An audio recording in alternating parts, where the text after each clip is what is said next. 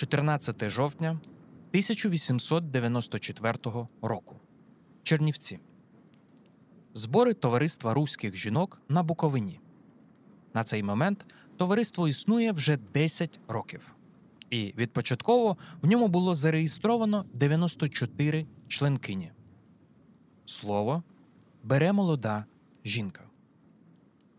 Через те, що велике число людей, як мужчин, так і жінчин, утримує, що ідея жіночого руху або ідея емансипації жінки полягає в тім, щоби не виходити зовсім замуж, прибирати манери мужчин, ходити з обстриженим волоссям, з паличкою в руках, курити папіроску, їздити верхом.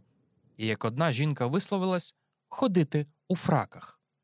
То хочу довести, що противно ідея емансипації жінок ну або ідея жіночого руху є власне тою ідеєю, котра доказує, що сучасне положення жінки середньої верстви, а головно жінки незамужньої, є сумне, є гідне звернення уваги всіх мислячих умів, гуманних серць обох полів і бажає щиро поліпшення жіночої долі. І ще трошки згодом додає Вчися, синку, кажуть синові родичі абись мав раз свій кусник хліба, абись був раз сам собі паном. А їй що кажуть? Їй не кажуть того.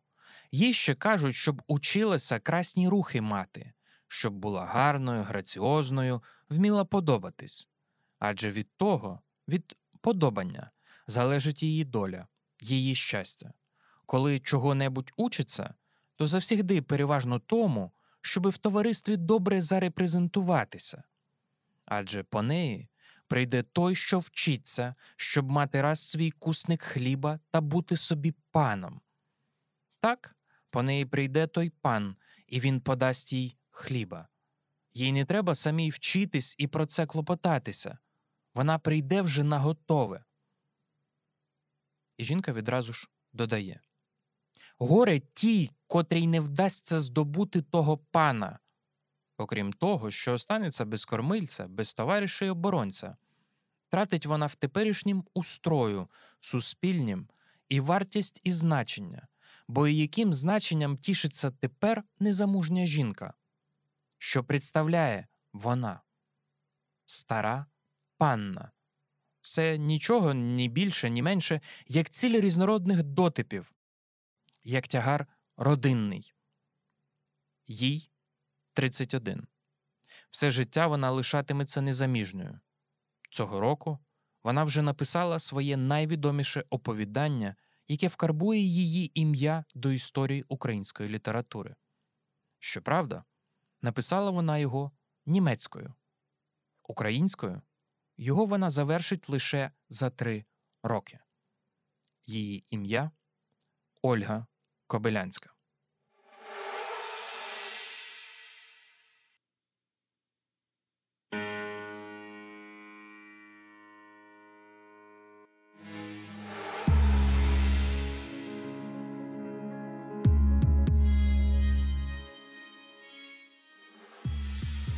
Привіт!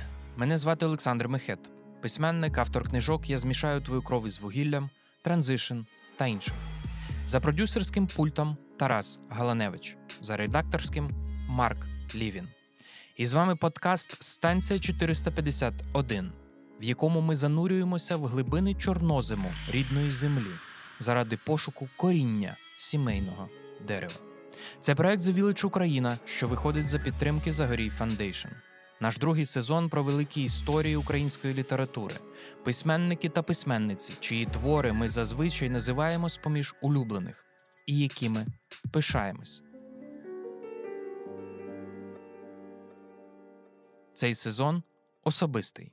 Час від часу я звертатимусь із запитаннями до свого батька. Його звати Павло Михет.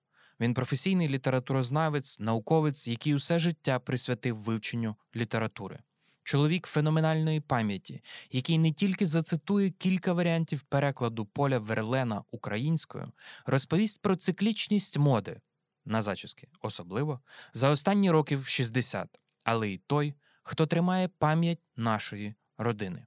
Цей сезон наш з ним діалог.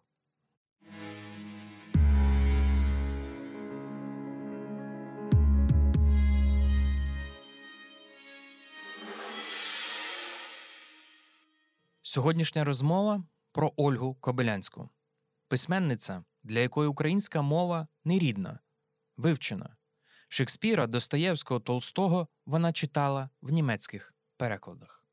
Фанатка німецької авторки жіночих романів, захоплена нею до такої міри, що свого часу написала їй фанатського листа. Дівчина, в чиїх щоденниках зафіксовано буквально зо два десятки закоханостей, серед яких два конюхи та одружений священник.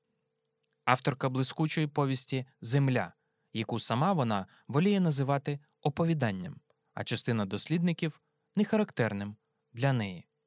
Провісниця фемінізму і авторка, що прожила життя настільки довжелезне, що бачила падіння імперій, зміни режимів, і написала чотири, ну за деякими версіями п'ять автобіографій, щоразу коригуючи історію власного життя, перекладачка німецькою Василя Стефаника, Івана Франка, Лесі Українки, Олени Пчілки.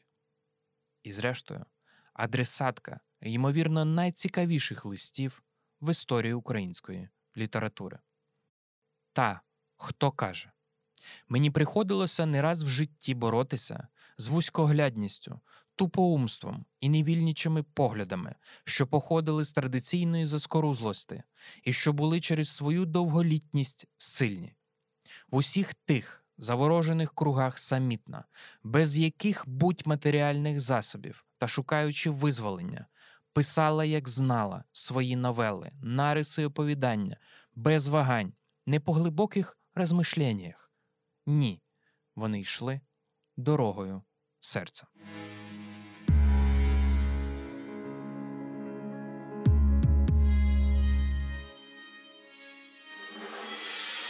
Ольга Кобилянська народилася 27 листопада 1863 року в містечку Гура Гумора, тепер Гура Гуморулуй у Румунії, на території тодішньої Австро-Угорщини. Від Чернівців це приблизно 110 кілометрів. У родині було семеро дітей. Ольга четверта з поміж них. Батько Юліан Кобилянський, повітовий канцелярист, українець за походженням.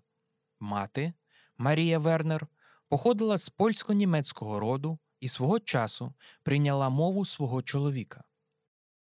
Кобилянська згодом скаже Полюбивши мого батька, а з тим і його рідну мову, переступила без вагань на його просьбу на його віру, причинившись так до основання чисто української хати. Коли за 30 років по тому Леся Українка познайомиться з батьком Кобилянської, її здивує його непробивна позиція та підтримка москофілів. Як зауважує Марко Павлишин, вони трималися позиції цілковитої національної єдності русинів Австро-Угорщини з росіянами, включно з імперативом переходу на російську літературну мову. Батько виписував москофільську періодику Червона Русь, Радімий Лісток і Слово. У 1868-1874 роках родина Кобилянських жила в Сучаві, третьому найбільшому місті герцогства Буковина. Австрійський перепис населення 1880 року засвідчив, що тоді там проживали 10 104 жителі, з яких німців 5862, румунів 2652, русинів або ж українців 441, представників інших національностей 784. У Сучаві Ольга пише перші вірші польською і вчиться музиці. Коли Кобилянський виповнюється 12, родина переїздить до Кимполунга, до Чернівців 140 кілометрів. Якщо спробувати почитати румунську Вікіпедію, то можна подибати доволі прикметну річ. Рік, коли Кобилянські переїздять до Кимполунга, 1875. Це рік, коли австрійська адміністрація урочисто відзначала столітню річницю анексії. Очевидно, така подія не могла пройти повз інтелектуальні дискусії довкола. Ольга закінчує там чотирикласну початкову німецьку школу. Старші брати Максимілян і Юліан навчаються в Чернівцях і передають юній Ользі Гетте, Шилера, Гайне. Та найбільше Кобилянську захоплює Марліт. І тут, тамуючи сором'язливі посмішки, перебираючи складинки бальних суконь наших пасій та очікуючи чергового кола танку, ми з Тарасом увімкнемо нашу улюблену танцювально-розважальну рубрику П'ятихвилинка задротства. Марліт. Вона ж Євгенія Іон або ж Йон. Роки життя 1825-1887. Популярна німецька романістка, авторка десятка романів, що виходять з кінця 1860-х. Давайте перерахуємо деякі книжки, закріплені в традиційних російських перекладах, які дотепер перевидаються в умовних рожевих обкладинках.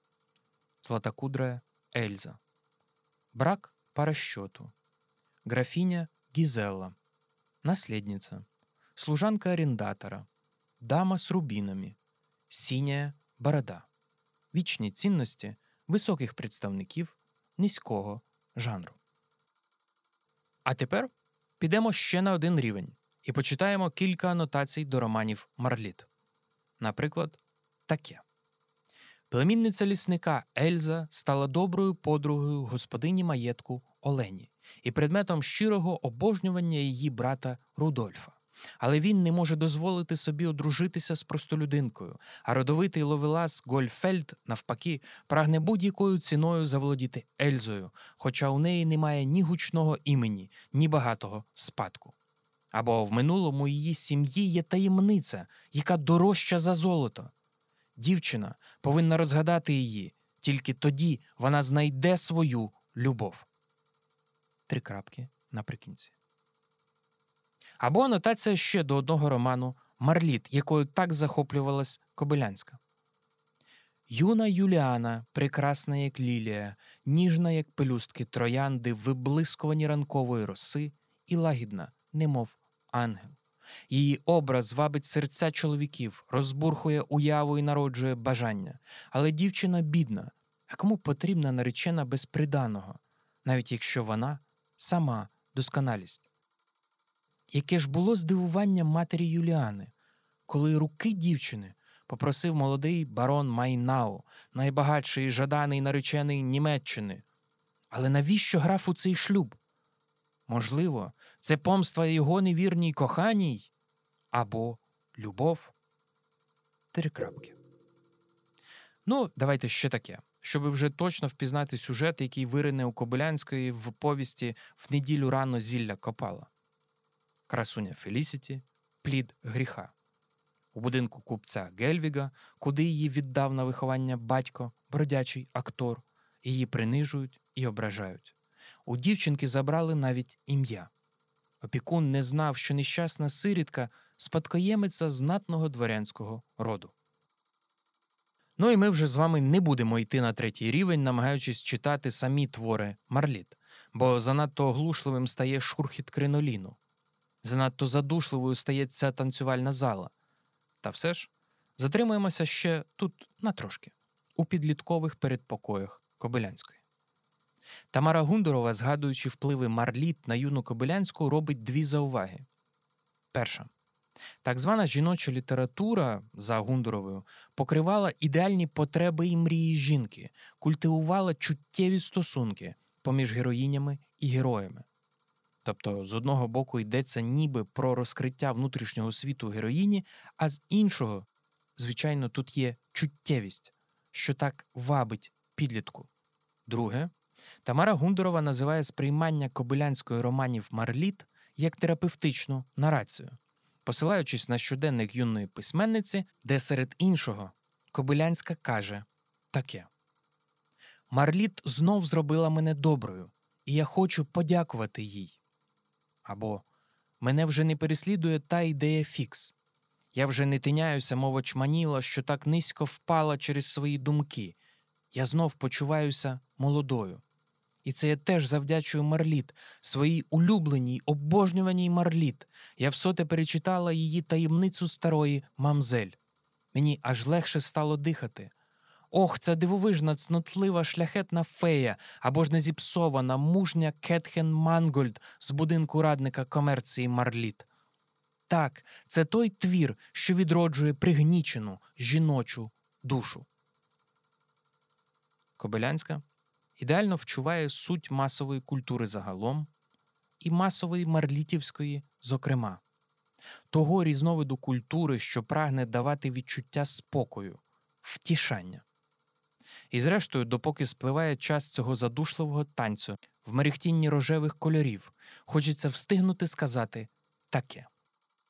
Існує величезна зваба стверджувати, що, мовляв, Марліт закладає матрицю подальших письменницьких спроб Кобилянської, і в моменти відчаю від стилістичної недолугості її творів або манірного заламування рук її героїв та героїнь неможливо перестати думати про таємниці старої мамзель чи золотоволосу Ельзу.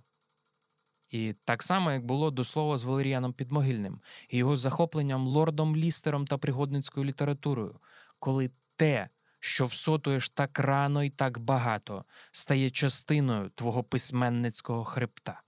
І в автобіографії 903 року, коли Кобилянський вже було 40, серед інших впливів поруч із Тургенєвим, Достоєвським, Готфрідом Келлером, Гейне, Шекспіром, вона згадає Марліт і скаже: Найбільший вплив з чужих літератур мала в молодших літах Марліт, до котрої я в запалі листи писала, очарована її чудовим стилем.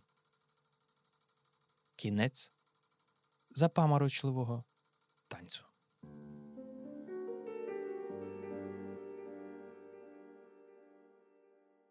Запитую батька про знайомство з творчістю Ольги Кобилянської. В кінці 50-х років, коли стало трохи заможнішим е, життя, коли в колгоспі почали в колгоспах почали платити навіть е, гроші, спочатку копійки. Е, я пам'ятаю, як е, батько рахівник похвалявся, що у його колгоспі там 10 копійок давали на трудодень. Нагадаю, що 10 копійок на трудодень, а мінімум, який мав випрацювати колгоспник за рік 280 трудоднів. Так от оці 280 множили на 10 копійок, і це був грошовий заробіток. Між тим. У другій половині 50-х років актуалізувалась ось оця ідея єднання народу і е, митців. Почались часті поїздки колгоспників до Києва. Їздили в театр імені Франка, е, їздили в цирк.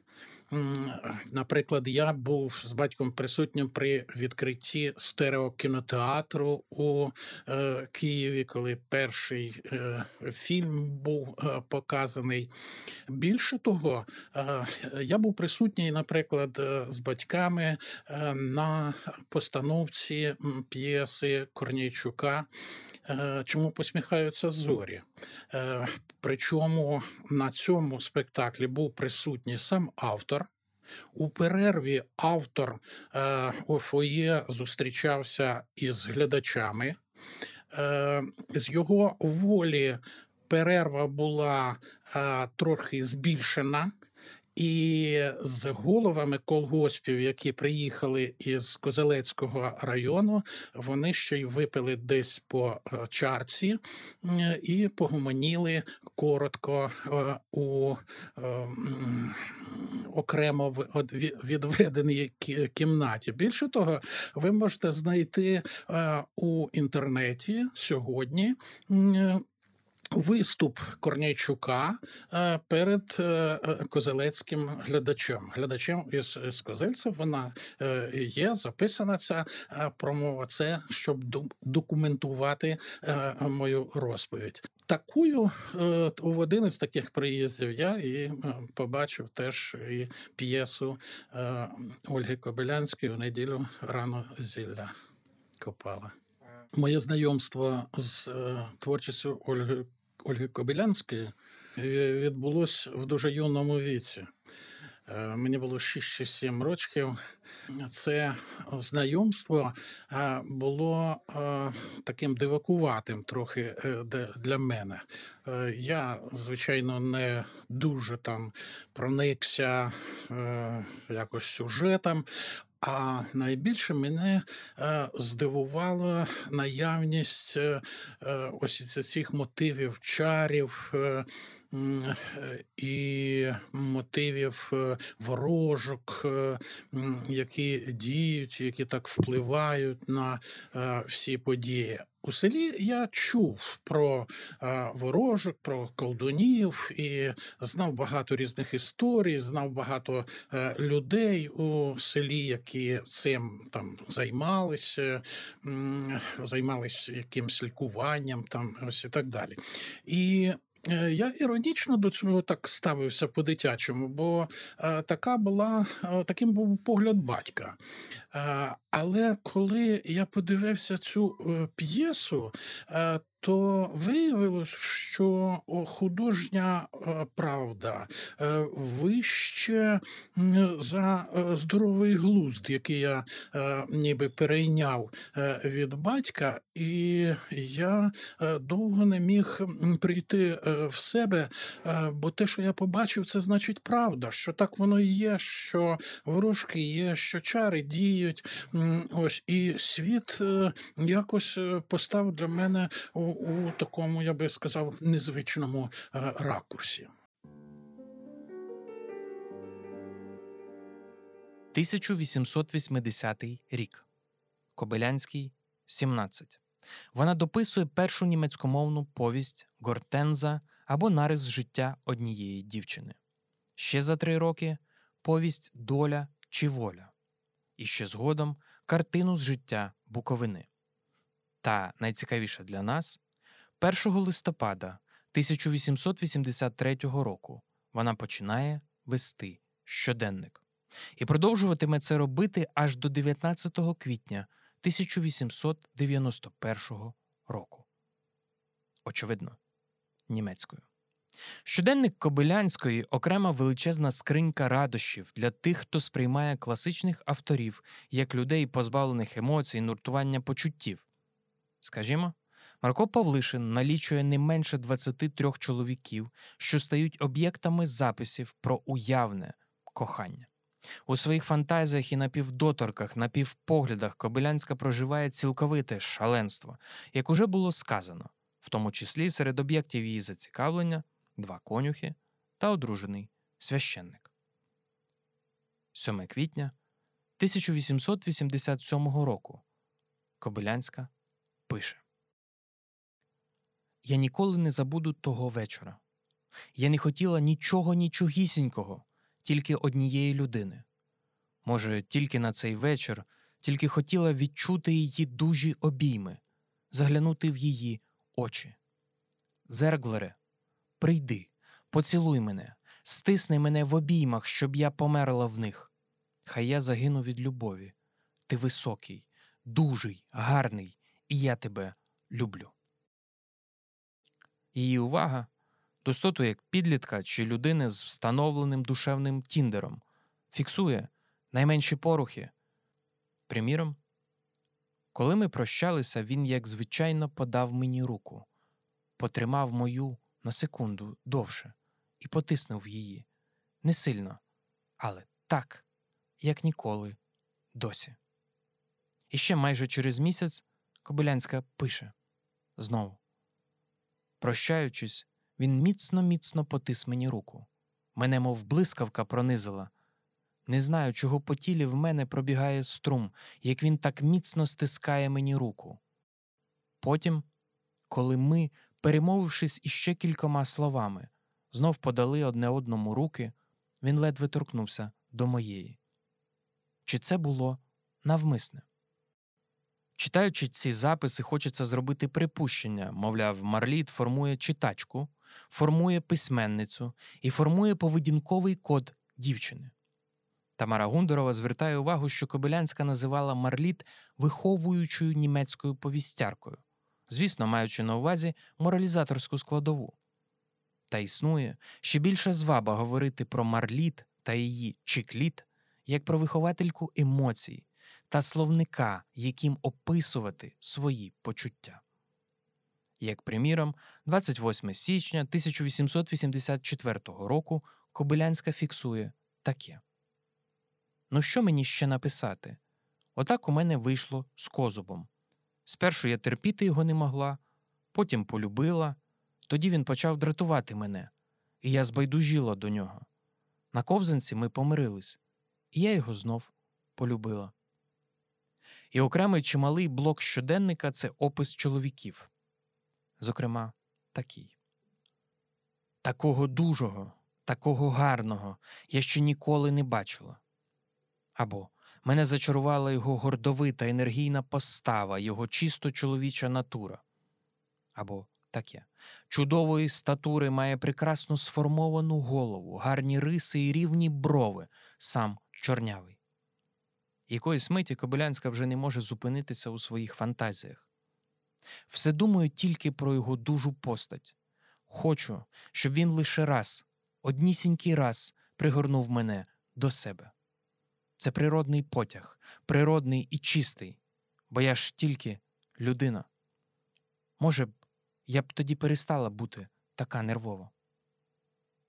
У час роботи над щоденником і вчуванням в свої переживання Кобилянська 1887 року пише німецькою оповідання Природа, яке буде надруковане за 10 років по тому. Соломія Павличко стверджує, що це оповідання, цитую, містить першу в українській літературі сцену фізичного кохання.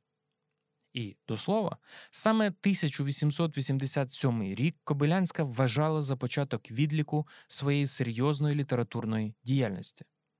На той час їй 24 роки. Так от, давайте на хвилинку відволічемось від щоденника пристрастей юної Кобилянської і поглянемо на цю першу сцену фізичного кохання в українській літературі. З чого взагалі воно починається? Він і вона. Гори довкруж. Між ними, як завжди, у Кобилянської, безкінечна розмова. А далі таке. Він сидів коло неї на землі. Тої краси навкруги він бачилося, зовсім не замічав. Він бачив лише її одну. Вона стояла перед ним така висока і гибка, і була напрочуд гарна. Йому здавалося, що від блиску сонця пишне її тіло прозирало до нього крізь її легку, ясну одежу.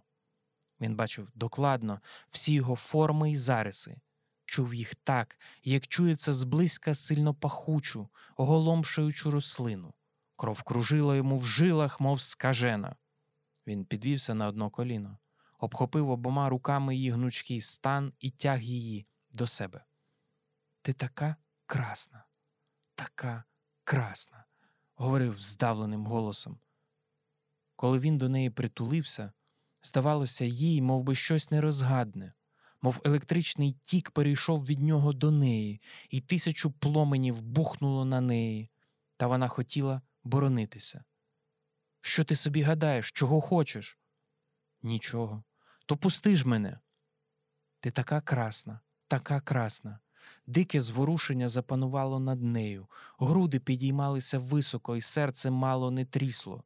Чула, як щось підкошувало її опірну силу, коли він тяг її до себе. Чоловіче, пусти мене. Хвильку боролася з ним німо і майже автоматично. Його очі горіли, а блідий був як труп. Він її не пускав. Коли ж бо я тебе прошу, видиш, прошу, шепотів раз у раз. Ти така красна, така красна. Їй закрутилася голова, і вона не змогла більше говорити. На колінах обняв її стан руками і держав її сильно, мов у кліщах. Лице він страсно ховав у фалди її сукні поволі та сильно тяг до землі. Вона втеряла свою волю. Легкий, непевний усміх заграв на її лиці, що біле, мов сніг, хилилося все нижче і нижче, і, піддаючись власті незвісної сили, вона зсунулася поволі, мов зломлена пальма, і майже без тямки на землю. Осліпляючи й немов упоєне побідою, заблисло сонце на заході пишним золотом, і ніжно ясні облаки навколо нього перемінилися в яркий червоний жар. Ось і все. Символіка природи тут очевидна. Очевидний червоний жар на позначення першого сексуального контакту. Але ще цікавіше, що це зображення фізичного кохання починається з присилування, з вигуку чоловіче, пусти мене, і його наполегливого Ти така красна, ти така красна.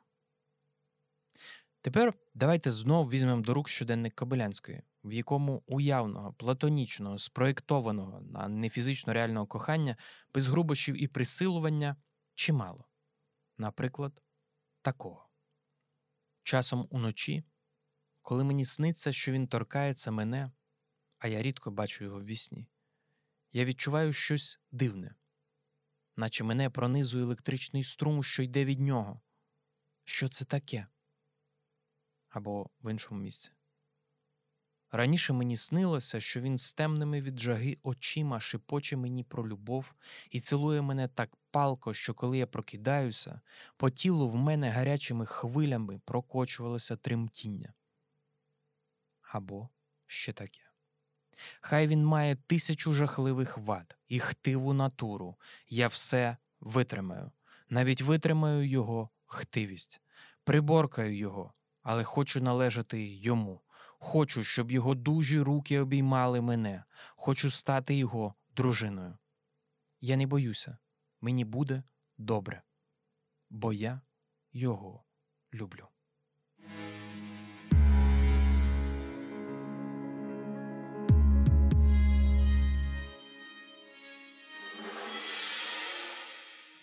«1891 рік. Родина Кобилянських нарешті переїздить до Чернівців. Рукопис царівни починає ходити між читачами і потрапляє до Лесі Українки. Царівна, яку скажу відверто читати можна виключно з непересічним дослідницьким інтересом, аби вилущувати з неї необхідні цитати на підтвердження тої чи іншої гіпотези, дуже складно. І прикметно, що форма ранньої царівни це форма щоденнику героїні, форма, яку всі ці роки відточувала Кобилянська. Очевидно, що найцікавіші тут це розсип цитат, що відлунюють прагненням жіночої емансипації. Приміром, такого. Чи жіноче духовне життя менш цікаве, як її організм? Справді, нічим не цікаве? Та ба.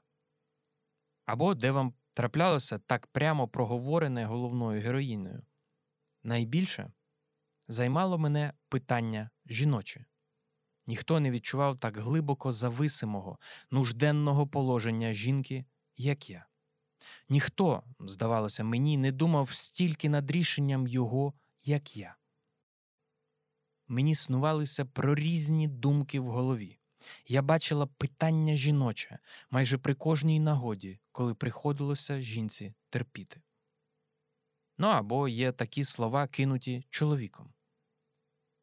Чи думала ти коли-небудь над тим, що властиво мужчина, а що жінка? Мужчина то все, а жінка то нічого. Ви, дівчата, від нас залежні, як ті рослини від сонця, від воздуха. Чуєш ти? Ми надаємо вам смислу, поваги, значення, одним словом, все. Дівчата підростають раз у раз, як ті гриби. І всі вони хочуть заміж вийти, всі щодо одної. Може, ти хочеш остатись старою панною? Очевидно, що всі ці ключові хештеги і тези будуть виголошені самою авторкою 1894 року під час зборів Товариства руських жінок. Це якраз в тій промові Шекспір буде зацитований у німецькому перекладі. Марко Павлишин вказує на два джерела, якими напувалася Кобилянська при випрацюванні своїх поглядів на жіноче питання. Приміром, 1886 року вона цілком переписала переклад, зроблений Зігмундом Фройдом німецькою мовою з нарису англійської діячки жіночого руху Герріет Тейлор Міль Визволення жінок 1851 року, а також розглядала працю Ірми фон Троль Бороштяні Місія нашого століття Дослідження про жіноче питання 1878 рік. Та повернемося до царівни, що так вкорінена в український канон великих романів.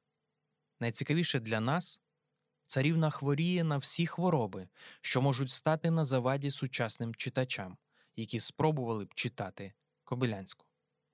Насамперед, невпинна і понадмірна багатослівність героїв Кобилянської. Вони виголошують тиради, обґрунтовуючи свої ідеологічні позиції та проголошуючи всьому світу свої світоглядні засади. Ну і ще радять одне одному, що треба почитати. Обов'язково зі знаками оклику і трикрапками, обов'язково з ухилом у публіцистику. Ну, приміром, у репліці персонажа може нестися таке. Характеристичним у соціалістів є не змагання до знесення власності взагалі, а змагання до знесення форм власності буржуазної, цебто спосіб присвоювання, котрий дозволяє бідному лише тому жити, щоби працювати на других, і то лише до того часу, доки це владолюбній верстві потрібне. Годі мені розводитись тут у цій квесті, Бог знає як, але хто вірить в ідею поступу, той мусить пізнати і переконатися, що вона становить основу всякого руху і праці, і що при причин суспільного перевороту або змін не шукати на в людських головах в їх зростаючим пізнанні вічної правди або неправди і справедливості, але попросту в змінах продукування і заміни, не в релігії і філософії, лише в економії дотичної епохи, і що соціалізм не є ніякою хворобою, ніяким з'явищем поодинокими умами, штучно виробленим, а рухом природним. Кінець репліки персонажа. І, очевидно, у світі Кобилянської дуже складно відшуковується натяк на усмішку, на іронію. Зазвичай це бетонна, непроникна застиглість масок, які при цьому, да, очевидно, заламують руки і голосно вигукують. Хочете здивуватись, що таке гумореска від Кобилянської, та ще й з епіграфом із так говорив Заратустра Ніцше. Спробуйте почитати він і вона.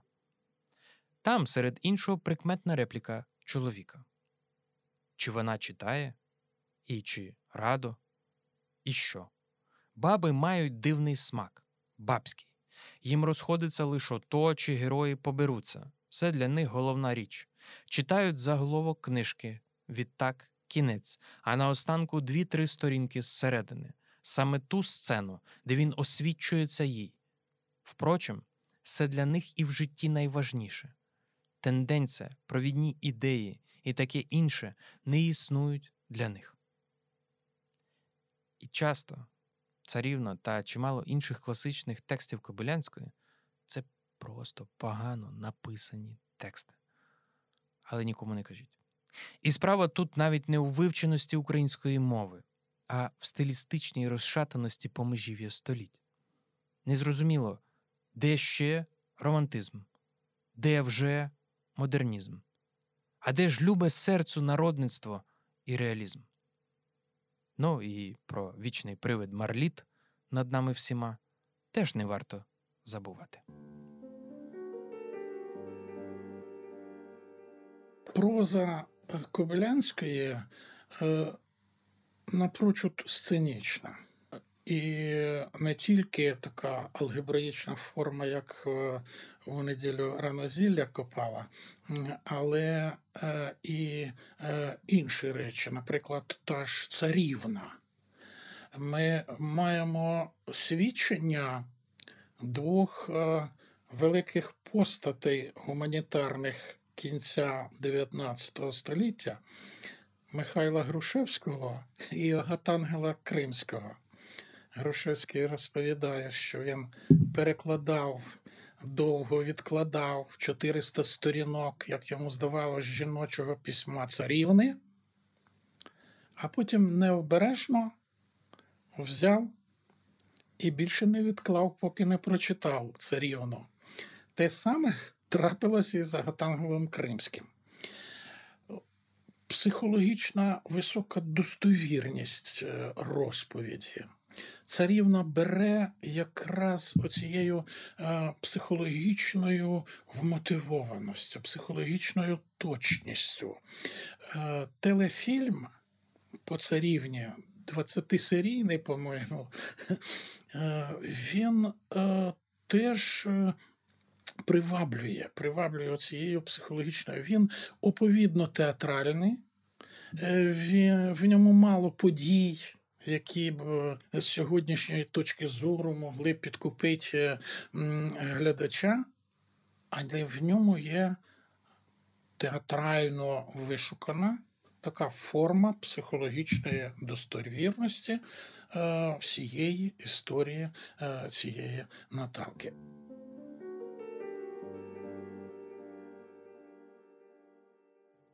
Царівна виходить 1896 року.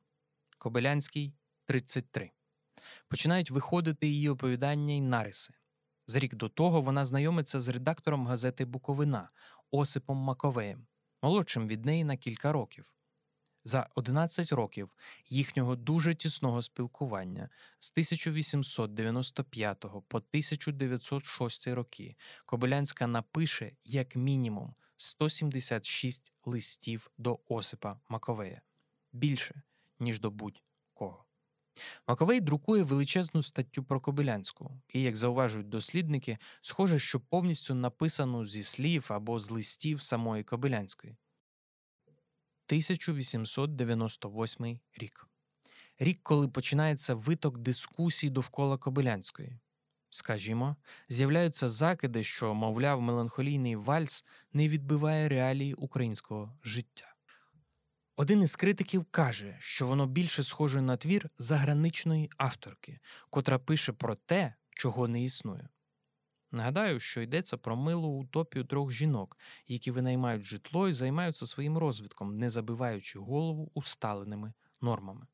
І часто можна почути, що меланхолійний вальс це один із улюблених творів Кобилянської, але мені складно його, скажімо, вам порадити, якщо ви до цього його не читали, бо кожен із трьох останніх коротких абзаців цього оповідання закінчується трьома крапками, закінчується вигуком. Не можу позбутися до сьогоднішньої днини думки, що музика позбавила її життя. Три крапки. І зрештою закінчується зойком одною однісінькою, тоненькою струною вбила її. Знак оклику дві крапки. Соломія Павличко зауважує, що меланхолійний вальс ширше піднімає питання, які теми властиві і які не властиві для української літератури, чи тільки народне життя, а чи й життя інтелігенції має бути її об'єктом. Одного з найвищих критичних піків досягне репліка Сергія Єфремова в статті В поисках нової красоти 1902 року. Ефремов каже: Госпожа Кобылянская большой грех на душу берет, создавая вредное, противообщественное, развращающее нетвердые умы направление в литературе, которое действительно не пройдет, да и не проходит уже бесследно. Закінчуючи цю полемічну зарубу, зрештою наведемо слова самої Кобилянської, яка з одного боку продовжувала проєктувати малоймовірні сюжети та утопії сестринства, а з іншого до якогось моменту утверджувала в літературі новий тип героїні. Моя заслуга все та, що побіч до теперішніх Марусь, Ганнусь і Катрусь можуть станути і жінки європейського характеру, не спеціально галицько-руського. Про Кобилянську пишуть Леся Українка, Іван Франко, Михайло Грушевський. Йому на той момент 32. Він уже написав перший том історії України Руси. Грушевський вітає у Кобилянській вже й тепер одну з видатних сил нашого письменства. Франко пише про групу представників нової белетристики і зауважує, що на чолі їх треба поставити Ольгу Кобилянську. Їй 35. Вона працює над своїм кращим твором. Вона все ще мріє про кар'єру німецькомовної письменниці. І по двох роках переписки з Лесею Українкою вони нарешті зустрічаються наживо. І це змінить все.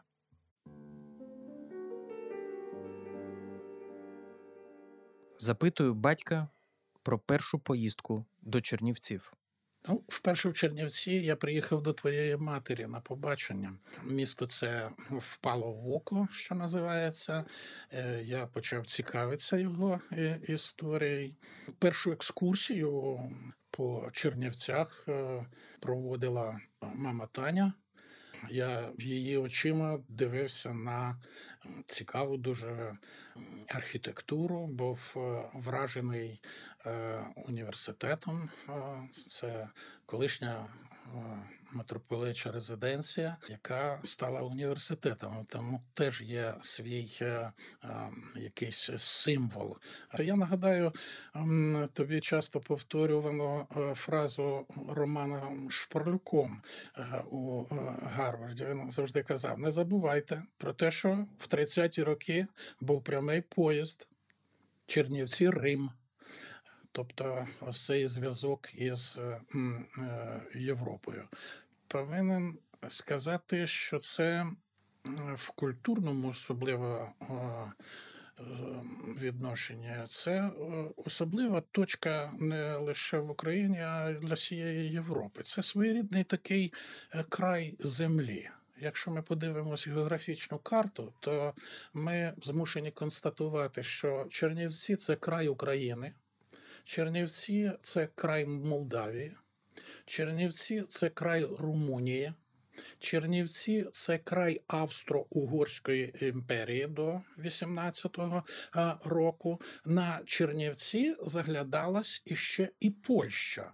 І, скажімо, на початку ХХ століття у Чернівцях е, жило, по-моєму, 6-8% е, поляків.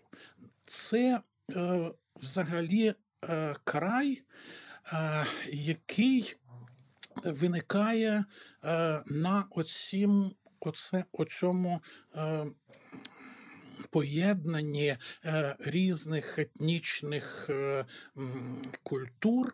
Е, і, як правило, це дуже таке тривожне місце. Тобто, якщо починаються якісь зрухи, як тектонічні такі розломи, війни і так далі, то е, перш за все страждають саме отакі точки, як, е, як Чернівці. Він, він міняє це зразу е, співвідношення на народів, народів е, національностей. Е, і оскільки це місце таке е, тривожне, чи як його назвати, е, то в ньому владарює в період стабільного розвитку, е, владарюють е, е, архаїчні матриці, які закликані у, у цьому кутку, в цьому закапелку тримати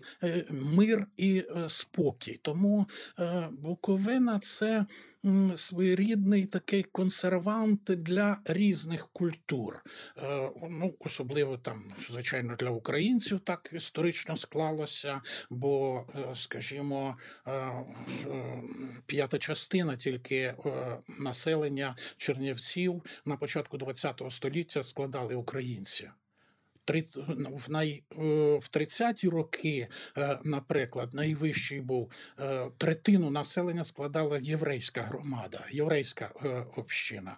До 20%, 17 чи 18, е, там жило румини і молдавани.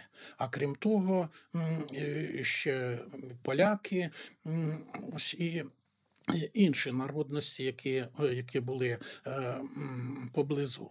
Тобто е, ось у цьому місці е, відбувалась така своєрідна е, консервація культури.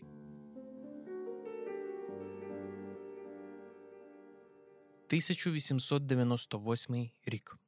У Кобилянської гостює Василь Стефаник. У серпні 1899 року Кобилянська вперше вирушає до Києва, бере участь в 11-му археологічному з'їзді, знайомиться з Коцюбинським, Старицьким, Лисенком, відвідує могилу Шевченка. Як кажуть дослідники, це була її єдина поїздка на велику Україну. 1900 рік. Кобилянська пише в листах про прагнення продовжувати писати німецькою, готує німецькі переклади землі, ніоби та в неділю ранно зілля копала. Та всі вони залишаться неопублікованими. У більшості випадків літературознавці з гордістю скажуть вам, що Кобилянська працювала в широкому європейському контексті, видавалася німецькою і, мовляв, існувала в кількох літературних контекстах. Один із небагатьох, хто ставить твердження про закордонний успіх Кобилянської під сумнів, це Марко Павлишин. Наведемо його слова. Ніша, яку в німецькому письменстві було запропоновано Кобилянській, зовсім не відповідала її самовизначенню. Ніщо з амбітної інтелектуальної прози Кобилянської не було за її життя надруковано німецькою мовою. Мамрот вважав, що повість вона вийшла заміж, зіпсована надмірними філософськими роздумами та заохочував авторку задовольнити попит публіки легкими творами. Видавництво Брунс, у якому вийшли малоросійські новели, відмовилося друкувати царівну, покликаючись на ринковий неуспіх попередньої книжки. Георг Адам без успіху старався знайти німецького видавця для повісті Ніоба. В ній занадто мало фабули, побоювався Адам, і він казав. Пересічний читач, мало затурбований всякими іншими психологічними стремліннями, бажає теж барвистого сюжету або принаймні екзотичного колориту. Слов'янська чутливість настільки відрізняється від німецької, що потрібно зовнішніх каталізаторів для того, щоб штучно розбуджувати зацікавлення до творів слов'янського духу. І тут Павлишин виходить ще на цікавішу думку. Оптика Кобилянської і те, як вона зображує українське життя. Це відчужений погляд, неприналежний цьому контексту. Його мета показати читачам із іншого світу тутешнє життя. У згадуваній природі, скажімо, опис персонажа не приховує риси антропологічної розвідки і спроби пояснити, як він виглядає цей колонізований слов'янин. Кобилянська пише Високий, гибкий і кріпко збудований, як усі його суплемінники, мав він лице чудно гарне, воно було мрячно задумане, навколо уст ніжне і в верхній частині слов'янське, тобто трохи широке, та се красі не вадило.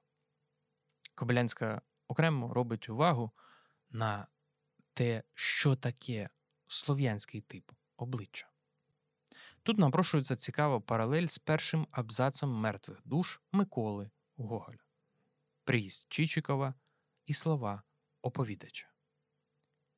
Въезд его не произвел в городе совершенно никакого шума и не был сопровожден ничем особенным.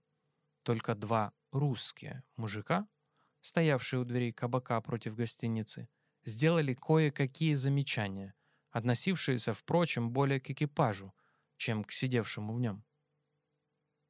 Частина дослідників, які прагнуть увиразнити відстороненість, чужинність погляду Гоголя, акцентують на двох русських мужиках, ніби там могли бути ще якісь інші мужики.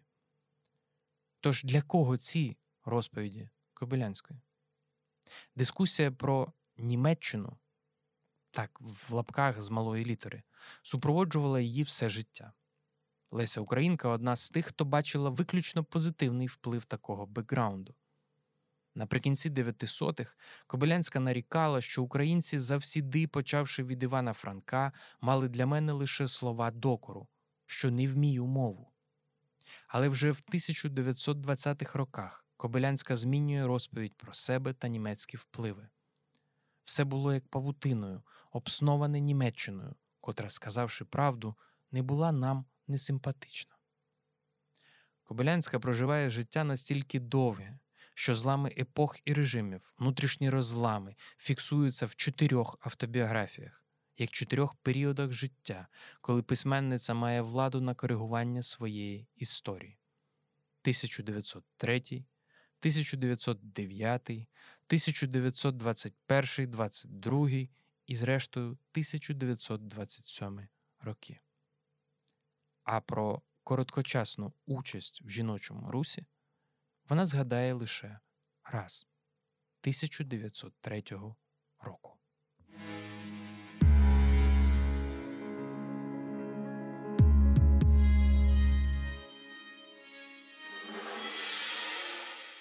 Говоримо про великі історії разом із Zagoriy Foundation. 7 квітня 1901 року. Ольга Кобилянська закінчує повість Земля. За три тижні до неї приїздить Леся Українка. Розвіртуалізація, що змінить життя обох письменниць. У нас на руках чотири листи до Лесі Українки, написаних Кобилянською, і 55 листів до Ольги Кобилянської, написаних Лесею у період з травня 1899 по травень 1913. Останній лист за кілька місяців до смерті Лесі. Перечитайте ці листи. У якийсь відчайдушний момент підготовки до цього подкасту, перечитуючи вкотре Кобилянську, мені взагалі здавалося, що найкраще, що є у прив'язці до Кобилянської, це те, що вона змогла викликати в Лесі такі листи, змогла бути тією, кому так пише Леся, лишаючи за дужками когось чорненького, когось біленького, і їхній хтосічок зв'язок, кажу: відкладіть цей подкаст, знайдіть листи і прочитайте їх як окремий художній твір зі своєю динамікою, зі своїми амплітудами взаємин, з гумором Лесі, що дуже важливо, і дружбою, що стоїть за цим. Чи є у вас хтось? Чи ви у когось хтось? І чи можете ви комусь з емоджі викласти такі паси, яких промальовує Леся до Ольги Кобилянської?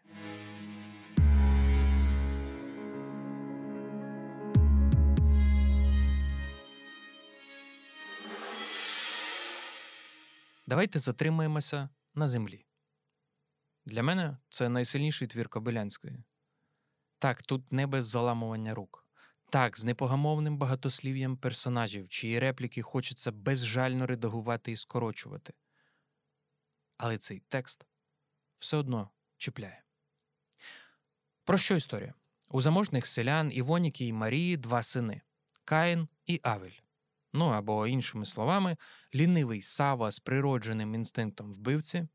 Жоден зайчик не виживе після зустрічі із Савою, та працьовитий Михайло ідеальний до рівня єлейності ікони. Кожен із братів має кохану. Ідеальний Михайло має потаємний зв'язок зі служницею Анною. Сава ж у відкритих інцестуальних стосунках із родичкою Рахірою, яка до того ж уславлена крадійка. Та й вся родова її злочинна. Головний конфлікт кому належатиме земля батьків Івоніки і Марії. Михайла забирають до війська. Наприкінці проливається кров одного з братів. 99% літературознавців сходяться на думці, що то братовбивство. І, як завжди, лише Марко Павлишин просить уважно читати текст і зауважити, що Кобилянська ніде прямо не вказує на вбивцю, лише недомовки, лише натяки і докази, що суперечать одне одному. У творчості Кобилянської є окрема така форма записані історії, той біль, що їй виповідують місцеві, а вона його вже переробляє в літературу, однак часто залишаючи все одно оповідну рамку, мовляв, зустрілася мені якось одна така людина та й каже. І нерідко це оповідання цікавіші і потужніші, ніж ті, що авторка видобуває зі своєї свідомості. З землею схожа історія в її основі документальний факт. 1894 року в селі Димці, де проживали в дитинстві Кобилянська, яке відвідувала згодом, сталося вбивство. Ну, схоже на те, що зображено в повісті. Як каже Кобилянська, факти, що спонукали мене записати землю, правдиві, особи майже всі щодо одної, також із життя взяті.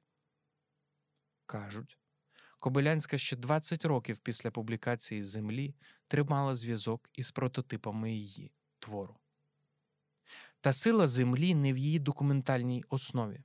У тих чи інших варіаціях слова земля, земля, землі, землю трапляється в тексті понад 350 разів. Кобилянська виводить сам концепт землі на зовсім інший рівень всеохопний, всеглибинний. Земля те, що дає, і те, що забирає. те, що прогодовує, і те, куди спливає кров і кожен день буття, те, від чого не відірватись, те, чого так прагнеться, омріяний та заборонений плід, що спадає з сімейного дерева, яблуко розбрату, яблуко незгоди, яблуко почвар. Герої переживають стан землі, буквально віддзеркалюють вони і земля одне, їхні обличчя стають кольору землі. При цьому земля жива, вона гріє сустави на сонці. Землю кришить накусний плуг. Земля це скарб, земля це прокляття. Кобилянська змішує архетиповість біблійних мотивів з містичними домішками, сповіванням потойбічних сил, включно з віщими снами, ворожіннями і приворотами. Тут навіть є своєрідне провіщення зла, що от-от трапиться. Собака сойка лякає мале теля, що, кинувшись, розпорює собі живіт, з якого вивалюються тельбухи.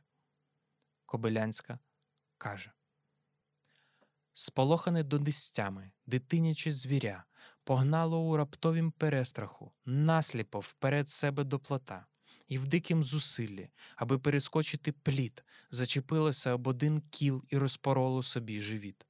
Так і лежало тепер он тут, тяжко дишучи й стогнучи, примкнувши напівпригарні дитинні свої очі, доки одно по однім не спинялося коло нього і не силувалося сим або тим принести покаліченому пільгу. Гине теля, а з ними надія на примирення та нормальність. Соломія Павличко переконана цитую. Кобилянська вважала, що романтична чистота стосунків між людьми і сімейна гармонія міф. У селі на землі панують насильство, інстинкти, сексуальні пристрасті, злоба сусідів, взаємна заздрість, шлюби з розрахунку сполучені із взаємною ненавистю, тиранія батьків доходить до звірства. Павличко наводить слова Івана Франка, який називав землю документом способу мислення нашого народу в час теперішнього важкого лихоліття. У повісті Земля чимало дивовижно сильних фрагментів, але є один прохідний, який можна легко не зауважити, і один із тих, про які хотілося б послухати авторський коментар письменниці. Про що ж ця сцена? Сусід Онуфрій Лопата приходить до матері Марії, аби повідомити, що знайшли тіло її вбитого сина. Заради безспойлерності конкретні імена синів замовчуватимемо. Але як звучить повідомлення про смерть? Кобилянська пише На дворі забрехала собака. За пару хвиль відтворилися двері, й на порозі станув старий Онуфрій Лопата. Дай Боже добрий день, Марія. Дай Боже і вам, бадіко, ступайте ближче. Він не йшов далі, станувши на порозі, сперся обома руками на одвірці і глядів мовчки хвилю на неї. Відтак спитав Марія, де ваш син? В бурдею. Я от жду на нього або на іншого, аби прийшли та взяли собі їду. Зараз мусить котрийсь із них надійти. Погляд старого облетів цілу хату. Відтак спинився на Марії. На його лиці був дивний вираз. В бурдею, кажете? А я. Він сплюнув. А я в бурдею, відповів. Він лежить застрілений в сусіднім лісі. Ідіть туди і заберіть собі його. Вона повернула свою розбурхану голову за ним і витріщилася на нього затуманено.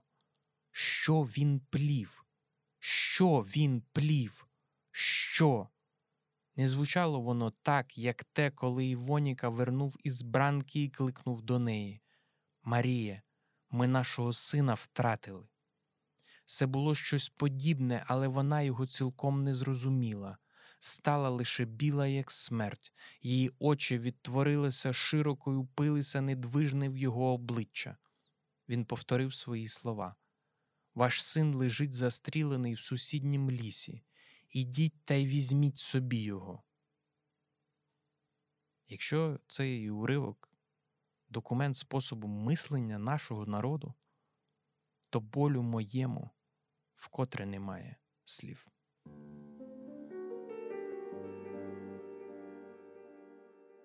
Запитую батька, що таке земля? Як каже е, герой землі, людина без землі нічого не значить. Е, і це, так би мовити, е, своєрідний такий присуд. Е, звичайно, що е, на правому березі е, Дніпра була ще більш люди прив'язані, бо землі було менше, і там, мабуть, е, любов до землі була особливою. Я хочу, е, пригадуючи свої ранні роки, сказати, що ще в 50-ті роки ХХ століття е, кожна весна, коли орали городи, супроводжувалась досить такими затятими лайками. То в одному кінці села, то в другому, е, коли сусіди звинувачували один одного в тому, що хтось намагався перенести межу, або підкопати межу, або підорати е, межу. І це е, часто переростало у е, цілі такі багатолітні історії. Причому найцікавіше, що один із таких. Екзистенціальних, так би мовити, конфліктів е, був вирішений е, технічно. В один із моментів, десь, е, мабуть, з середини 60-х років, городи перестали орати кіньми. Перестали кожний сам господар перестав братись за плуг. На городи виїхали тракторі, виїхали чужі люди. І кожний тракторист завжди був дуже обережний, щоб не наїхати на чужу межу. Він навпаки залишав якусь м, е, е, таку стрічку е, для того, щоб можна було лопатами господарям. Він не хотів бути у, втягнутий у цей конфлікт. А ця любов до землі, якщо ось так подивитись на історію нашого е, сільського господарства, то повинен сказати, що в кінці 50-х саме років, на початку 60-х, була остання історична межа, коли була, була необхідність роздачі землі. Україна була б зовсім далеко від сьогоднішнього, якби цю землю розподілили в кінці 50-х, на початку 60-х років, коли були великі сім'ї, коли ще був інтерес до е, землі, е, коли була, е, було таке хотіння, так би мовити, бажання обробляти е, землю е, і працювати на землі. У нас почали землю давати тоді, коли вона вже нікому майже не треба. Івоніка хоронить сина і звертається до землі. Каменем не будь, пером будь йому легка, цариця ти наша, пером йому будь. У Першу світову брат Кобилянської, професор-філолог Юліан, стає комендантом шпиталю Маннергайм у Відні. Інший брат, військовослужбовець Степан, перебуває на фронті, а юрист за фахом Олександр потрапляє в російський полон. 1917 року помирає сестра Євгенія. 28-го радянський уряд призначає Кобилянський пенсію в розмірі 150 карбованців щомісячно. 1927-1929 роки виходять 9 із 10 томів її зібрання творів. Коли під час Другої світової Чернівці опиняються під румунсько-німецькою окупацією, на Кобилянську заводять справу українська письменниця, громадська діячка, комуністична пропагандистка. Є наказ передавати справу до суду.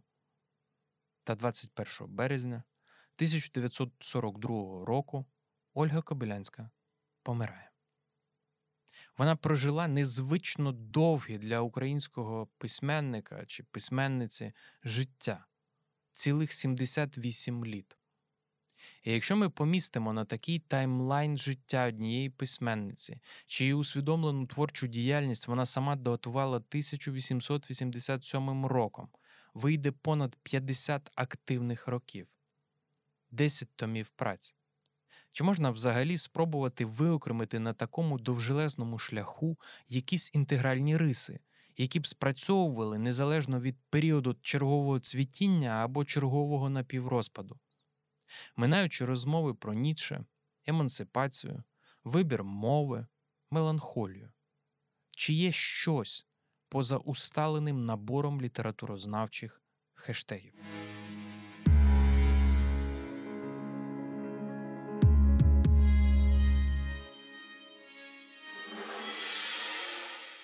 Кобилянська про філософський діалог, зіткнення ідей, виражених у притчових формах, часто конфлікт між чоловічим і жіночим, або ж доповнення одне одного. З найхимерніших таких утілень сниться з авторським жанровим визначенням воєнний нарис. Це взагалі діалог двох хорів. Один пристань з мужчинами, від яких несуться голоси нерівними хвилями то вище, то нижче. І пристань з жінками і дітьми, що виглядають своїх мужів, батьків і братів.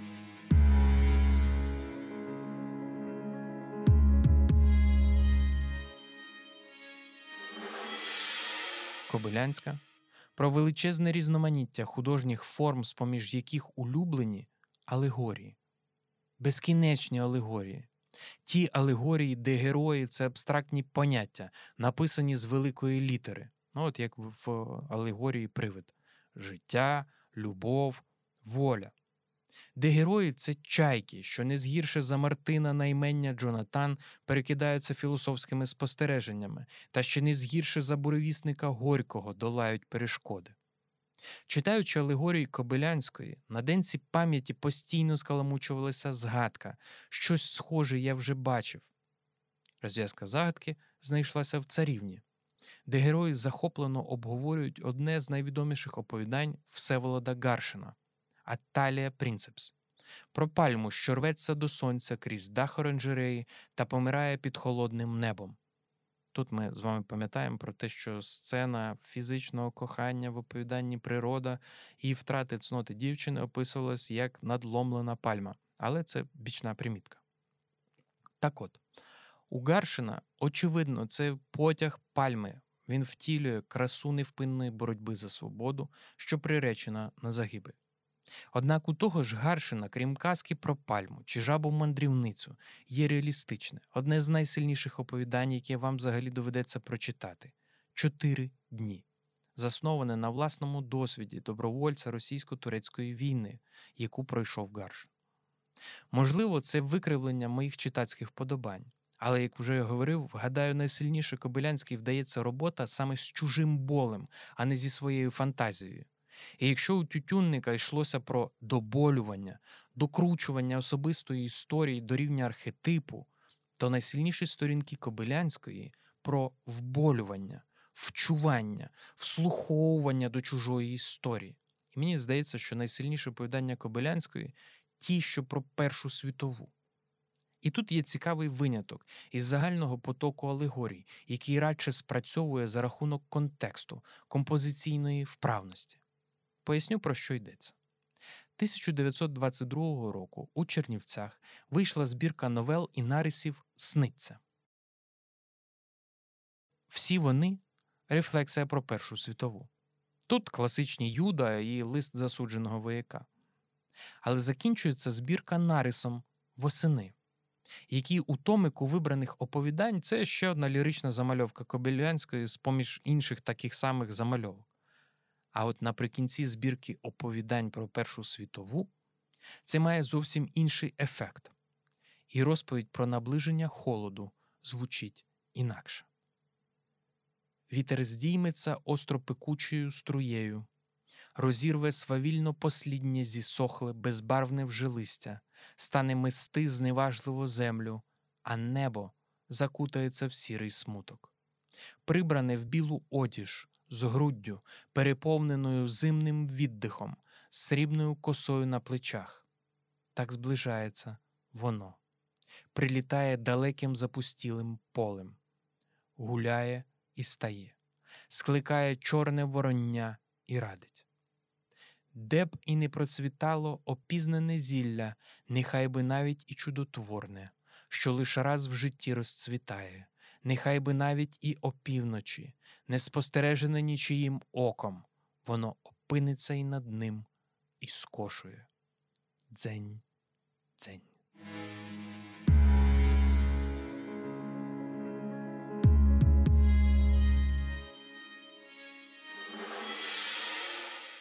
Кобилянська про музику. Улюблений композитор її Фредерік Шопен. І згадок про нього розсипано чимало. Однак Соломія Павличко стверджує, що дуже часто музика це ефемізм еротично забарвленого почуття. І далі ми таким великим уривком процитуємо: Музика збуджує сексуальну мрію, яка може переходити в гостре фізичне відчуття оргастичного характеру, як от у наступному епізоді людини, де етюд Шопена Impromptu phantasie, до слова, саундтрек нашого сьогоднішнього епізоду, викликає в героїні стан екстазу, майже неврозу. Колись ця музика супроводжувала незабутні признання в коханні. Тоді Павличко цитує Кобилянську.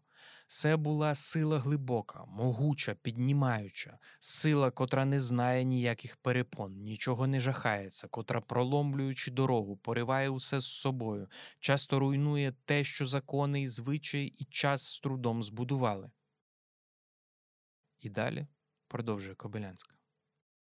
Правда, що музика підсичує і біль у людській груді аж до божевільності. Музика пірвала тепер і молоду дівчину в свої обійми. Вона почала нервово реготатись тихо, тихо та так сердечно, що ціла її гнучка стать тремтіла. Оклик виривався їй з уст, однак вона притисла руки ще сильніше до лиця, заціпила зуби, хотіла бути спокійною. О Боже, спокійною! Трохи згодом лежала вже її змучена голова нерухомо на спинці крісла, і лише рука закривала очі. Павличко каже музика, її рух, ритм співзмучний з вібрацією збудженого тіла для інтелігентних героїнь Кобилянської завжди служить стимулом або замінником фізичного кохання.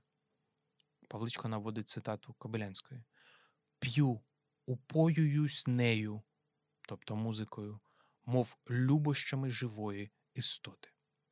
І, зрештою, Павличко закінчує про музику часто йдеться як про партнера. Ми з Тарасом не можемо зважитись на такі потужні узагальнення. Але важливо, твори Кобилянської відлунюють музикою. Ви буквально можете підібрати саундтрек під ту чи іншу сцену. Однак для мене все одно лишається непроявленим, неочевидним питання. Чи прагнула Кобилянська працювати з музичністю самої своєї прози, з її ритмом, зі стилістичною вправністю?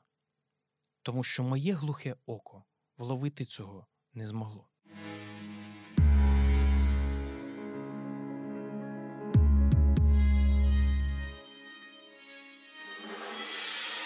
Як дивно б це не прозвучало, але Кобилянська про містику. Зберігаючи зв'язок із романтичною традицією та екзотизацією у традиційному ключі іншого, у випадку Кобилянської це ром, він же циган, напрочуд часто у неї виникають казкові мотиви. Беручи факт своєї дійсності, в якій направду було чимало ромського населення, вона через їхні образи вводить саме містичну складову. Ну, якщо щось таке трапляється, першопричину такого родового прокляття літературного, очевидно, варто шукати в марліт. От візьмемо, скажімо, дама з рубінами. Анотація до неї така. За чутками, В будинку Ламприхтів живе привид. Дух жінки, яка перед смертю просила чоловіка не одружуватися знову.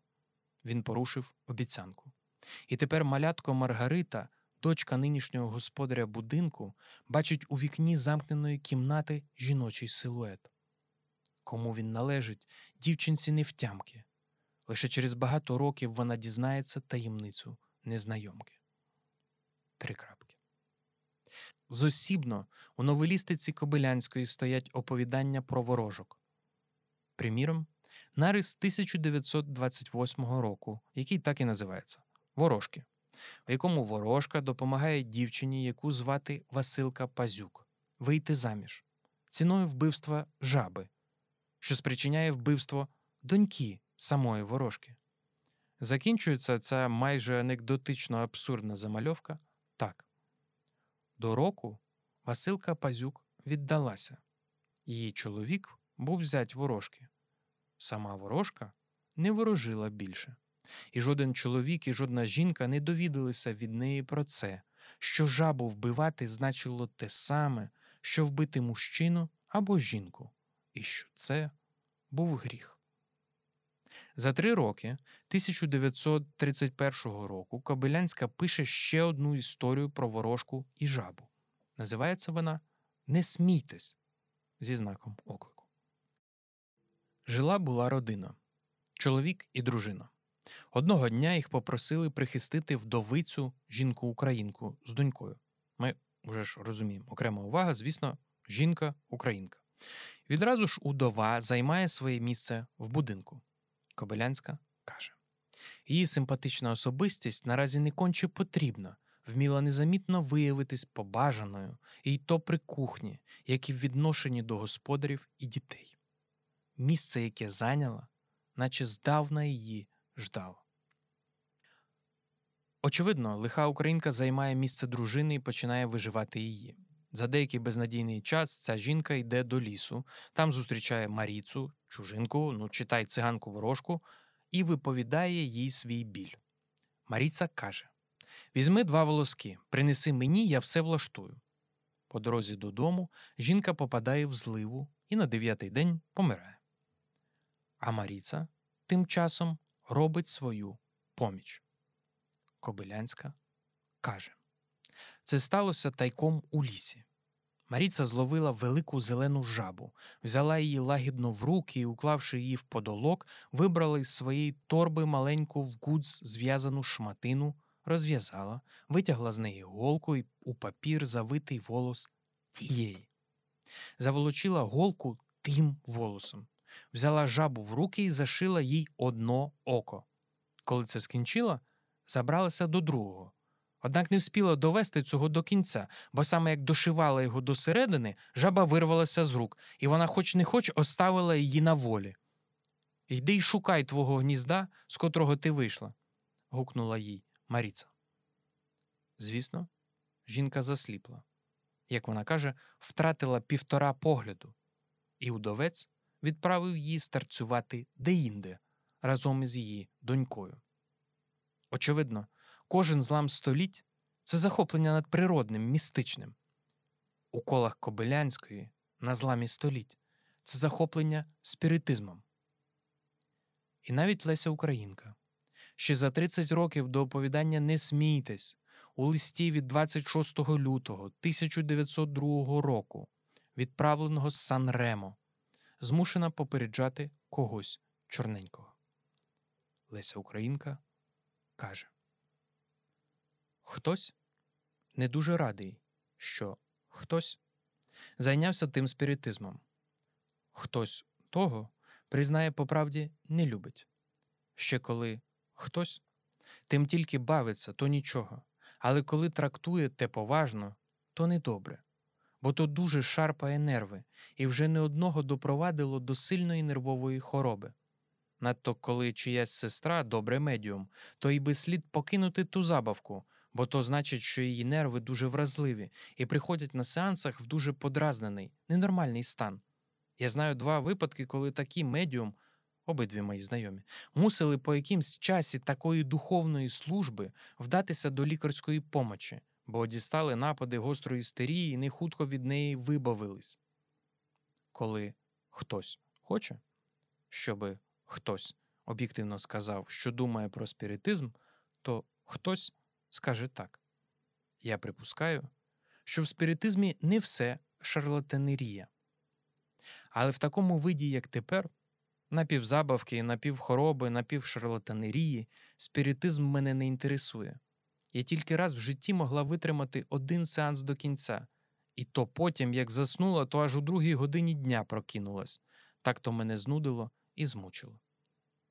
Я гадаю, що якби такі духи, які звичайно показуються на салонових сеансах і справді безперечно існували, то вони мене теж не інтересували б. Принаймні не більше, ніж інтересують звичайні, безперечно існуючі, але смішні люди, що до старих літ бавляться маскарадами та містифікаціями. Коли ті духи справді існують, то вони недобрі і нещирі. Коли вони все знають, то чому не кажуть просто, без загадок, замилювання очей, при помочі якихось дурних столиків, мисочок і такого іншого? По-моєму, так поводитись, як вони, можна порядній людині тільки на 1 квітня. Зрештою, може, у духів інша етика, і я до неї не доросла. Бачите, яка я невдячна. Духи мені протегують перед кимсь, а я так про їх. Отже, побачимо, чи дуже розсердяться. Я ж попереджав перечитайте листи Лесі Українки.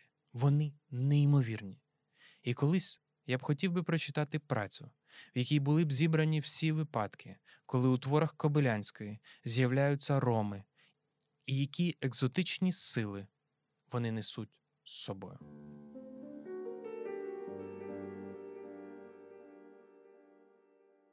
Запитую батька про ворожок, про вроки і про забобони.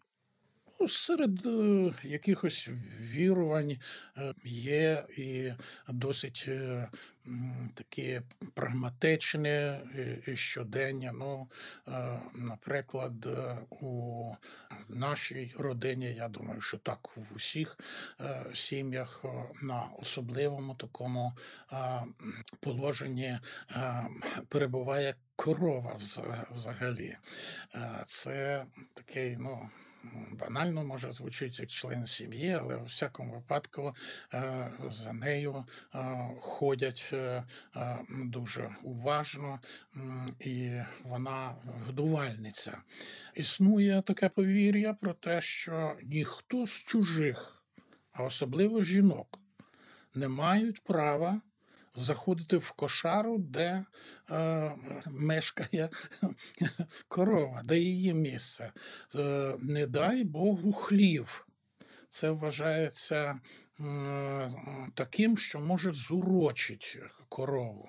Е, Корова дуже чутлива до е, оцих усіх е, е, жіночих замовлянь е, і жіночого якогось непотрібного впливу. Так що ми стикались, так би мовити, з цим е, завжди, постійно. Це пам'ятали, е, і це знають усі люди, і ніхто ніколи чужий не зайде в двір і не вижене е, корову на пасовище. Ось, бо такою, ну, така є, це напроситься на величезний скандал від е, газдині.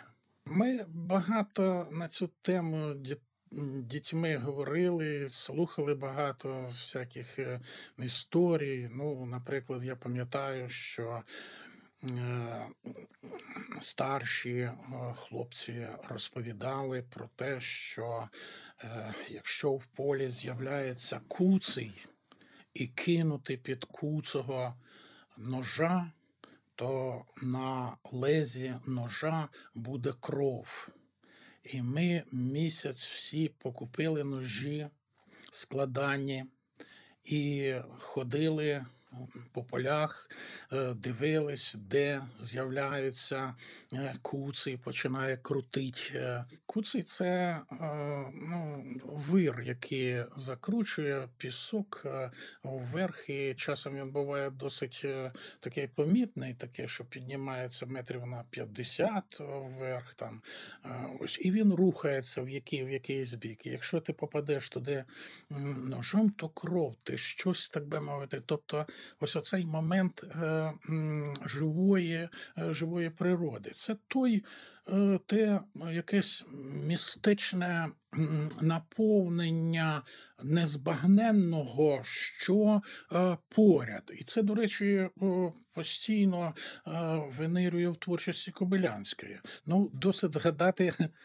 оповідання Битва якому оповідана історія про те, як е, починається вирубку в лісі, який ніколи не знав, е, не знав сокири, і весь е, ліс ніби напружується у своєму якомусь протесті. Дерева прибирають особливо гордовитий вигляд, навіть маленькі ялинки внизу шукають і, своє місце в цьому протистоянні, і птах, який летить над е, лісом, ніби готовий е, на на захист. Ось оцю е, незбагненну якусь е, незбагненне життя, е, яке оточує і в якому живуть люди, але ну, в силу різних обставин вони наче відкривають для себе з здивуванням.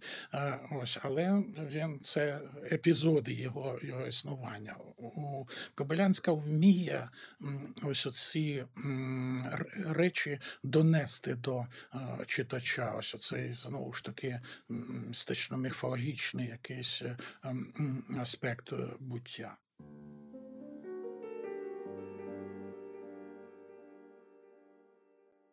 Що таке 1863 рік, коли народилася Ольга Кобилянська?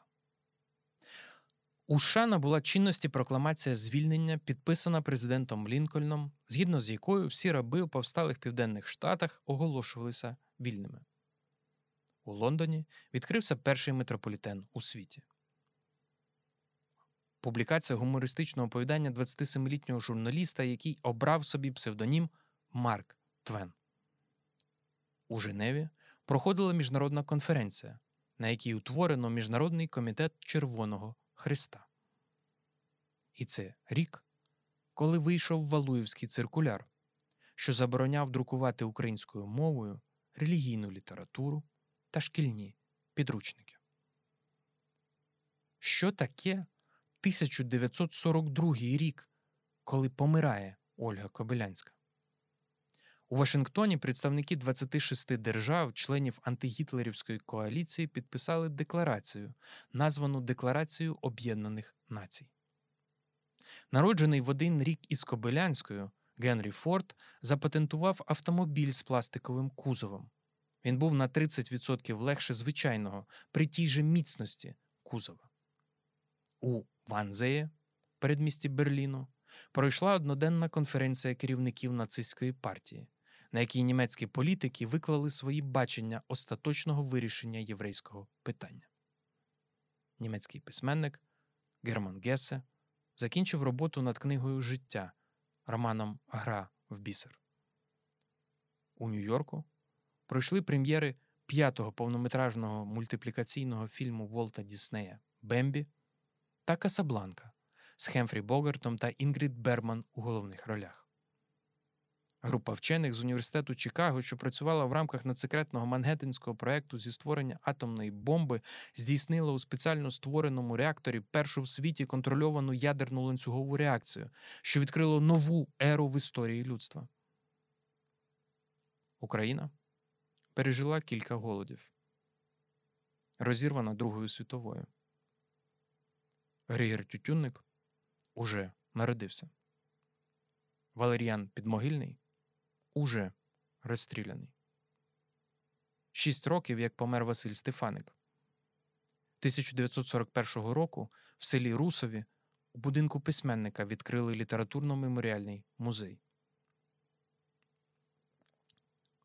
Вже майже 25 років, як помер Іван Франко, і вже вийшли його твори у 30 томах. Вже майже 30 років, як померла Леся Українка. Двічі встигли опублікувати її зібрання творів у 7 і 12 томах. Ті, хто були твоїми друзями і критиками, ті, кого ти любила, стали класиками на твоїх очах. Що таке прожити довге життя? Чи можеш ти асоціювати себе з тінями себе ж минулого? Наскільки хочеш заретушувати минуле, переписати його? І чи це можливо взагалі?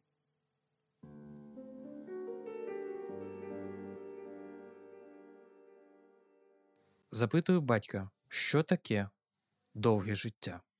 Один епізод е, 15-20 років тому, перед Днем Перемоги, це 7 чи 6 травня якогось 2000 року. Ми чекаємо е, мітингу, чекаємо якихось початку урочистостей. І сила селена студенток юних, е, які е, тільки відчули ось оцей запах е, весни. І якось ніби не ходять, а, а- літають навколо. І ми стоїмо із двома вже людей, які прожили дуже багато. Я питаю у одного із моїх приятелів е, старших, е, письменника, е, скульптора. Кажу, йому 82 роки. Я йому кажу: а як ви на це все дивитесь? От оце пройшли дівчатка. Він так набрав повітря і каже: так само, як 50 років тому. Тобто якась частина, якийсь сегмент людського полишається в людині, але разом з тим багато речей, звичайно, відходить. Старі люди дуже тішаться своїм досвідом е, і якось е, іноді болісно переживають е, помилки молодих, е, які чинять е, е, речі, які вже знаєш, чим е, закінчаться. Е, Бо е, все е, життя, вся це досвід, і в людському житті все повторюється. Повторюється закоханість, повторюються шлюби, повторюється е, виховання дітей, повторюються е, інші е, речі, і вони мають е, е, завжди при всіх відмінностях один і той же алгоритм. Він, е, так би мовити, не міняється. І це старих людей наповнює якоюсь, якоюсь такою ніби впевненістю і виправданням старості, що він то вже так би ніколи не зробив, як от ця зробила, чи той зробив. Е, Ось. Звичайно, що е, стара людина е, багатьох речей не здатна збагнути, зрозуміти. Ще в середині десь 20 століття, бо я пам'ятаю, студентом читав, що французькі лінгвісти е, провели експерименти і прийшли до висновку, що в одному поколінні, через одне покоління, словник рідної мови змінюється на 15-18%.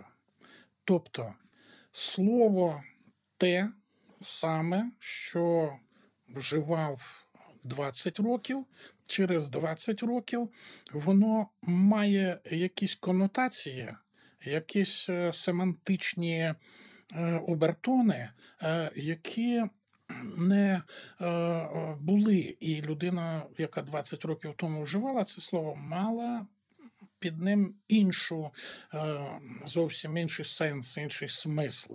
І ось оці речі. Е, вони теж е, чітко і ясно ясно проступають. Я, наприклад, дуже люблю послухати, подивитись якісь балачки молодих.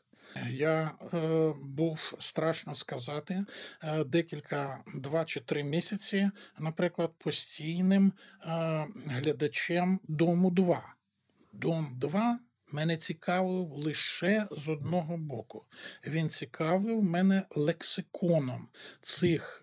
Е, юних е, істот, які попадали у замкнене, в замкнений простір.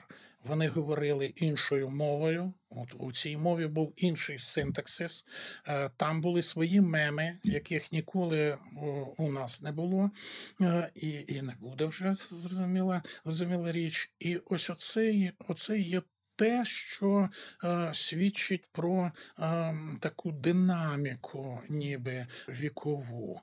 Інші реакції на е, одну і ту ж подію, те, що колись е, здавалось е, таким е, драматичним, і той же вступ до вищого навчального закладу, чи, чи якісь екзамени, чи якісь сьогодні це зовсім інше переживання, зовсім е, інший смисл якийсь вкладається. І це е, є така стихія, стихійна. Динаміка життя, яка міняє лексикон, міняє систему цінностей, міняє систему реакцій е, на е, світ.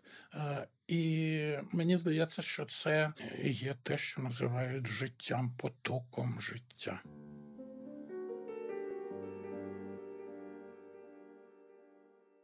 Запитую батька, що таке 70 років? Швидко це? Чи тягнеться? 70 років це як як, як миттєвість якась.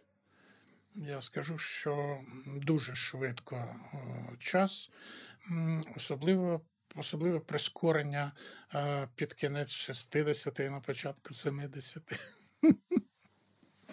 Запахло фіналом. Ось і е, якось е, е, починаєш перебирати якісь речі. Це це тобі треба, чи це тобі не треба. Буває, що,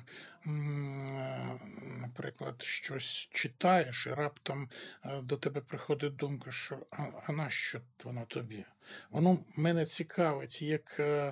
Е, те, що пов'язане з людською якоюсь людським життям, з людською природою, з, з життєвою орбітою тої чи іншої людини, до цього інтерес е, не пропав.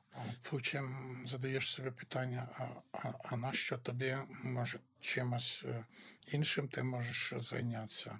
І тоді ти переходиш до іншого, залишаючи якісь цікаві історії. З вами проект The Village Україна, що виходить за сприяння благодійного фонду Загорій Foundation, який вже багато років підтримує розвиток культурних ініціатив в Україні. У підготовці до випуску використано матеріали зібрання творів Ольги Кобилянської у 10 томах, голова редакційної колегії Володимир Антофійчук. Використано статтю Світ прози Ольги Кобилянської Світлани Кирилюк, працю Соломії Павличко, Дискурс модернізму в українській літературі, працю Тамари Гундурової Феміна Меланколіка, Стать і культура в гендерній утопії Ольги Кобилянської, а також рясно цитовано працю Марка Павлишина Ольга Кобилянська. Про читання. У подкасті використано музику Фредеріка Шопена. В інтерпретації продюсера і композитора Тараса Галаневича. Мій улюблений співведучий Павло Мехет, редактор Марк Лівін. Ставте лайки, оцінки в Apple Podcasts, підписуйтесь на нас, лишайте коментарі і передавайте нас своїм близьким. Мене звати Олександр Мехет. Це був подкаст Станція 451. Ми рятуємо блакитну музику сфер від забуття.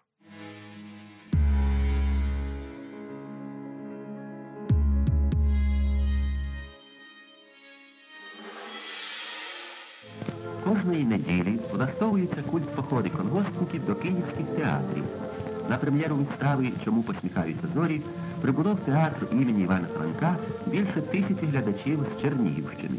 В антракті колгоспники зустрілись з режисером вистави Мар'яном Кушельницьким і автором п'єси Олександром Корнійчуком. Дорогі друзі, представники Кобилецького району, від усього серця я вітаю вас і дуже радий, що ви приїхали в театр Франка подивитись мою виставу, чому посміхались зорі. Спасибі. Будемо дуже раді бачити вас частіше в стінах нашого театру через те, що ми працюємо для вас.